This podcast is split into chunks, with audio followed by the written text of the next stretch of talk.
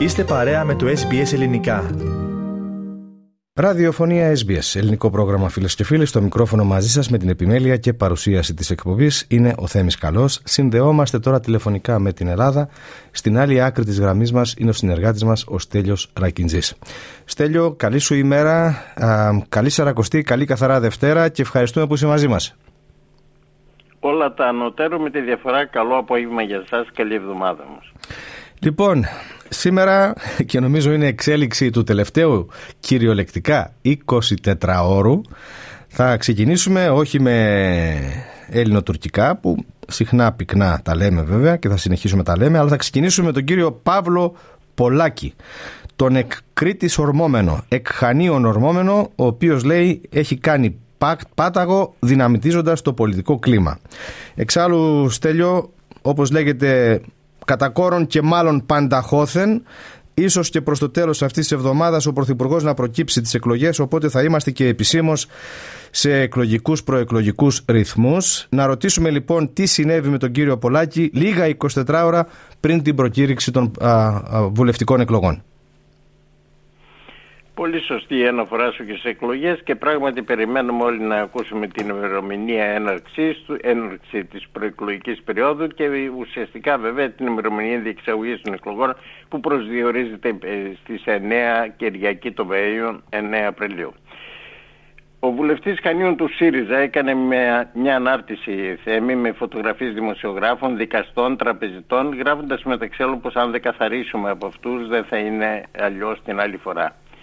Ο ΣΥΡΙΖΑ λέει ότι θέτει αυτόν εκτός ψηφοδελτίων. Θα δούμε, αλλά δεν είναι αυτό το κύριο πρόβλημα, αλλά η διάσταση που παίρνει το ζήτημα. Ο κύριος Πολάκης θεωρείται απλά γραφικός σκέψης που δεν ελέγχει τα συναισθήματά του. Είναι όμως ένα εξάρτημα στην ιστορία της αριστεράς της αριστεράς όπως την ξέρουμε ως πολιτικό χώρο των πνευματικών τιτάνων, των κορυφαίων της τέχνης και του πολιτισμού, των ρητόρων και σπουδαίων πολιτικών. Είναι ένα ερώτημα αυτό.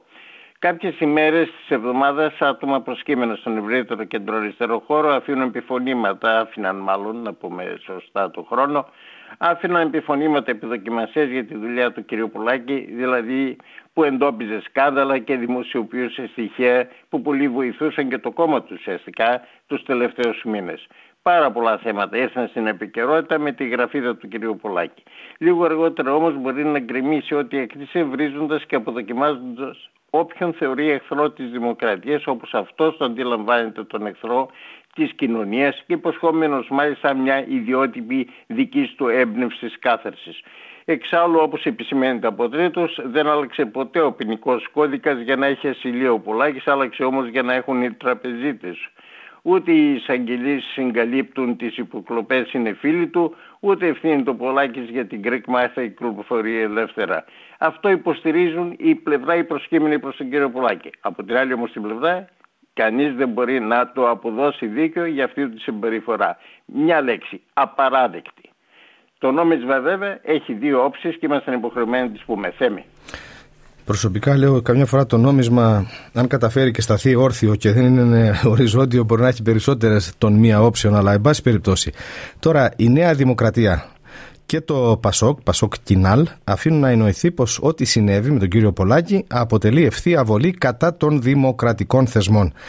Αν προσθεθεί και η αυτεπάγγελτη παρέμβαση του Εισαγγελέα Αθηνών, ποιες θα είναι οι εξελίξεις, αναμενόμενες ή μη; Ε, ναι, πράγματι, είναι απειλή για τη δημοκρατία ο κύριος Πολάκης. Για να είμαστε ειλικρινείς, κανείς δεν το πιστεύει αυτό, ούτε καν ο Άδωνης Γεωργιάδης που είναι, ο, θα λέγαμε, όταν ταυτού, ε, μάλλον ε, ο απευθείας αντίπαλός του και Πολάκης έχουν συγκρουστεί εντός της Βουλής. Επομένως, πόσο μάλλον να το πιστεύει ο κύριος Μητσοτάκης. Είναι όμως ένα είδος απειλής για τον πολιτικό πολιτισμό που δυστυχώς για τον κύριο Πολάκη η αριστερά, όπως είπαμε, με τις ιστορικές φυσιογνωμίες της, ήταν ο πολιτικός χώρος που θυμιλίωσε πολιτικές αξίες και ήθος. Γι' αυτό και γίνονταν και η σκληρή εκείνη αντιπαράθεση που υπήρχε στο παρελθόν για το ηθικό πλεονέκτημα της αριστεράς. Ε, ηθικό πλεονέκτημα δεν νοείται με αυτά τα οποία έγραψε ο κ. Πολάκης. Επομένως σε αυτές τις περιπτώσεις όποιος βρίσκεται στο επίκεντρο δίνει μερικές φορές και τη λύση ανακοινώνοντας ο ίδιος την απόφαση που και να διευκολύνει το κόμμα του. Είναι αμφίβολο φυσικά αν θα το κάνει ο κ. Πολάκης, τουλάχιστον όπως φάνηκε μέχρι τώρα. Όσο για την παρέμβαση του εισαγγελέα, εδώ τα πράγματα κάπου χρειάζεται προσοχή. Την απάντηση πάντως την δίνει το ΚΚΕ, ένα κόμμα που δεν τα έχει καλά ούτε με τη Νέα Δημοκρατία ούτε και με το ΣΥΡΙΖΑ. Τους έχει και τους δύο απέναντι και δεν συμφωνεί σε καμιά συνεργασία με κανένα από τα δύο αυτά κόμματα. Τι λέει το ΚΚΕ σε κάθε περίπτωση και με δεδομένες τις πολιτικές διαφορές του ΚΚΕ με τον συγκεκριμένο βουλευτή του ΣΥΡΙΖΑ και τον ΣΥΡΙΖΑ συνολικά η εισαγγελική εντολή για προκαταρκτική εξέταση με αφορμή μια ανάρτηση πολιτικού περιεχομένου ανεξάρτητα από τη συμφωνία ή διαφωνία με αυτήν είναι ενέργεια απαράδεκτη που ανοίγει πολύ επικίνδυνους δρόμους. Αυτό τονίζει το ΚΚΕ και νομίζω ότι όσοι κατέχουν ελάχιστες νομικές γνώσεις αντιλαμβάνονται ότι η δίωξη πολιτικά στιγματίζει τη δίωξη ως πολιτική δίωξη. Από εκεί και πέρα ο καθένας βγάζει τα συμπεράσματα του θέμη.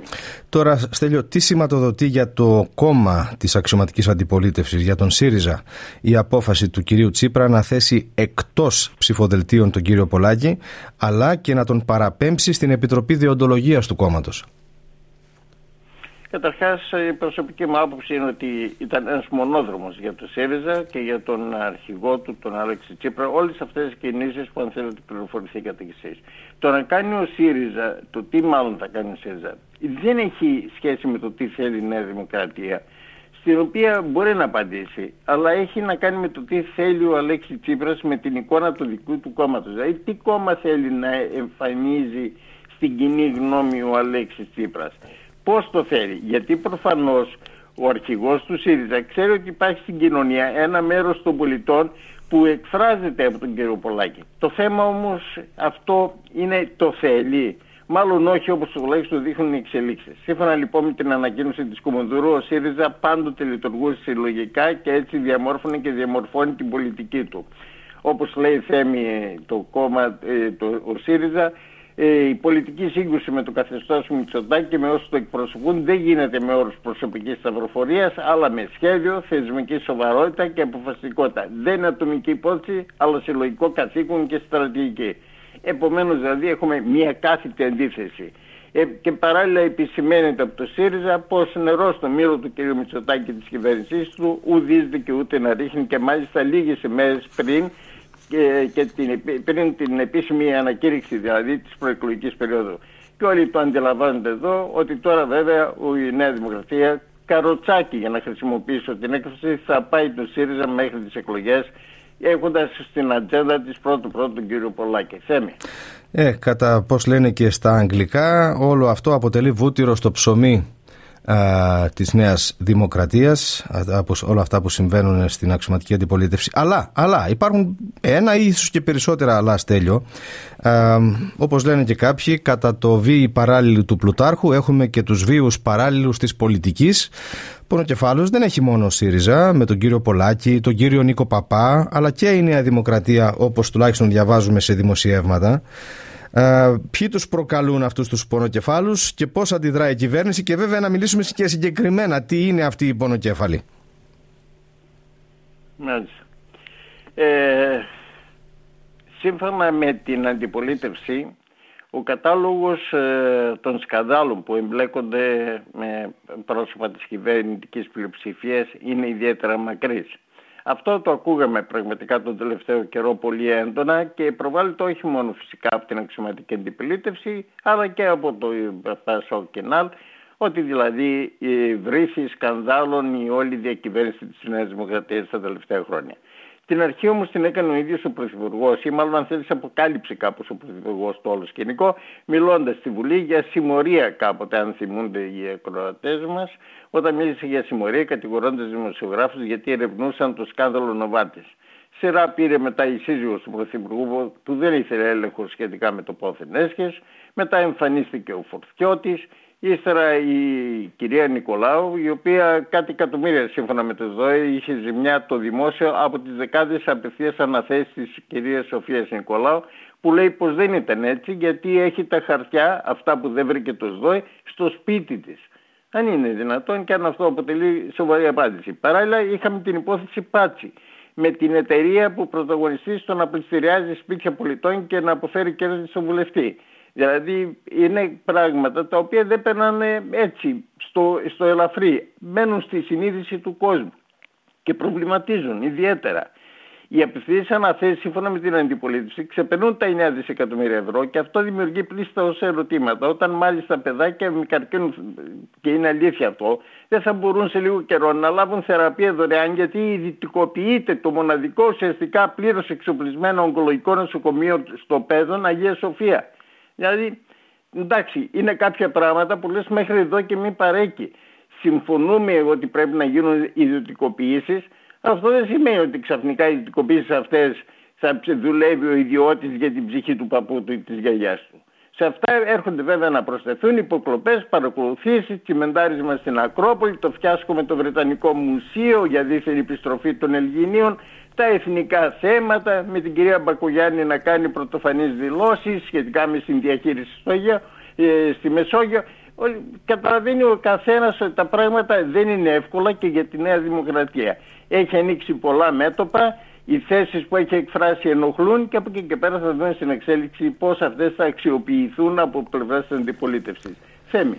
Όμως, όμως, τα τελευταία 24 ώρα έχουμε και μια υπόθεση και ελπίζω να συγχωρέσει την άγνοιά μου για αυτό το πρόσωπο που θα πω την υπόθεση ενός φανταχτερού παρουσιαστή, τηλεπαρουσιαστή υποθέτω έτσι, ε, εκεί στην Ελλάδα που ακούει στο όνομα Κοκλώνης.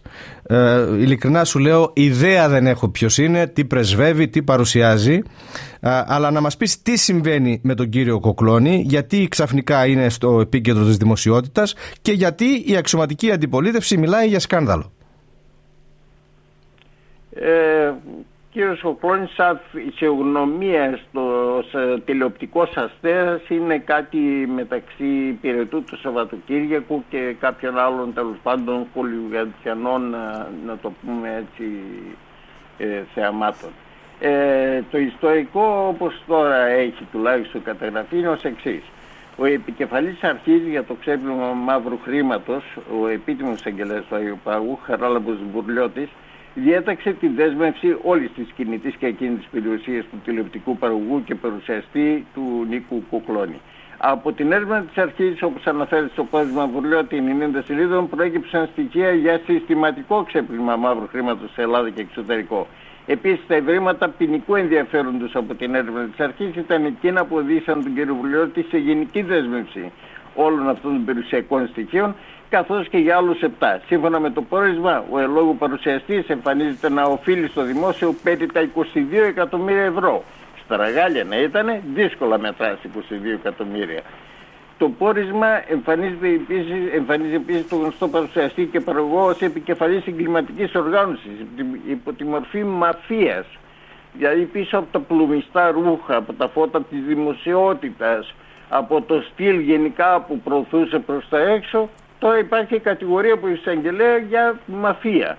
Σημειώνεται ότι λίγες μόλις ημέρες πριν το πόρισμα Βουρλιώτη φέρεται να έχει εγκριθεί από το Υπουργείο Ανάπτυξης επίσης ενίσχυση 2,5 εκατομμύρια ευρώ για επενδυτικό πρόγραμμα του κυρίου Βουρλιώτη, του κυρίου συγγνώμη Κοκλώνη.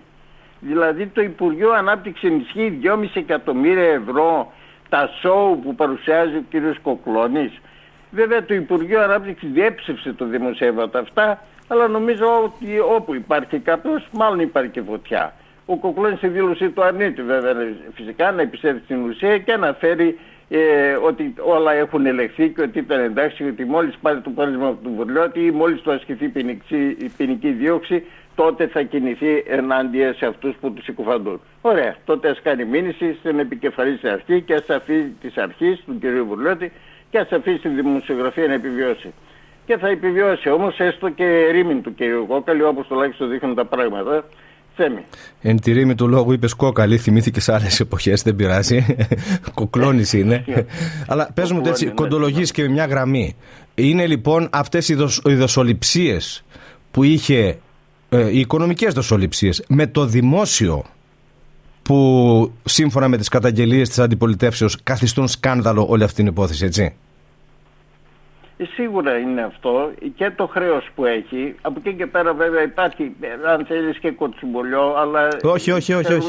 Ότι Ιδέα, σου είπα και προηγουμένως... Είναι αυτά τα θέματα, αλλά υπάρχουν αυτά που βρήκε η αρχή. Εγώ αναφέρθηκα μόνο σε αυτά που βρήκε η, που έβγαλε η αληθεύει, αρχή. Αληθεύει, Στέλιο, ότι στην εκπομπή του κυρίου αυτού, δεν ξέρω, σε ένα show που έκανε, είχε πάει η, πολεμική, η μπάντα του πολεμικού ναυτικού με απόφαση του Υπουργού Εθνικής Αμήνης. Βεβαίως, ναι. Μάλιστα. Είναι Ωραία. εξάλλου Δεν σχολιάζω, δεν δηλωμένο σχολιάζω. στην- Έχουμε κι εγώ και εσύ υπηρετήσει και στέλνετε λοιπόν η μπάντα πώς, πε- όπως περιέγραψες α, τ- τον ρουχισμό του, τις ενδυματολογικές του προτιμήσεις. Λοιπόν, α, δεν ξέρω... Τραβόλτας και ρουβάς εκεί Μάλιστα. ανάμεσα. Ωραία. Ε, σεβαστό είναι ό,τι κάνει ο καθένας. Εντάξει, εφόσον υπάρχει απήχηση σε ένα τμήμα της κοινωνίας, τι να πούμε εμείς. Στέλιο, θα σε ευχαριστήσουμε και νομίζω την άλλη Δευτέρα, νομίζω θα έχει έξι ο μήνας. Νομίζω πλέον θα μιλούμε καθαρά σε, ε, για προεκλογική κατάσταση. Έτσι τουλάχιστον δείχνουν τα Ωραία. πράγματα. Σε ευχαριστούμε πολύ. Καλό υπόλοιπο της εβδομάδας. Και εσείς καλά να περάσετε. Γεια σας. Συνομιλήσαμε φίλες και φίλοι με τον συνεργάτη μας στην Ελλάδα, τον Στέλιο Ρακιτζή. Κάντε like, μοιραστείτε, σχολιάστε, ακολουθήστε μας στο Facebook στο SBS Greek.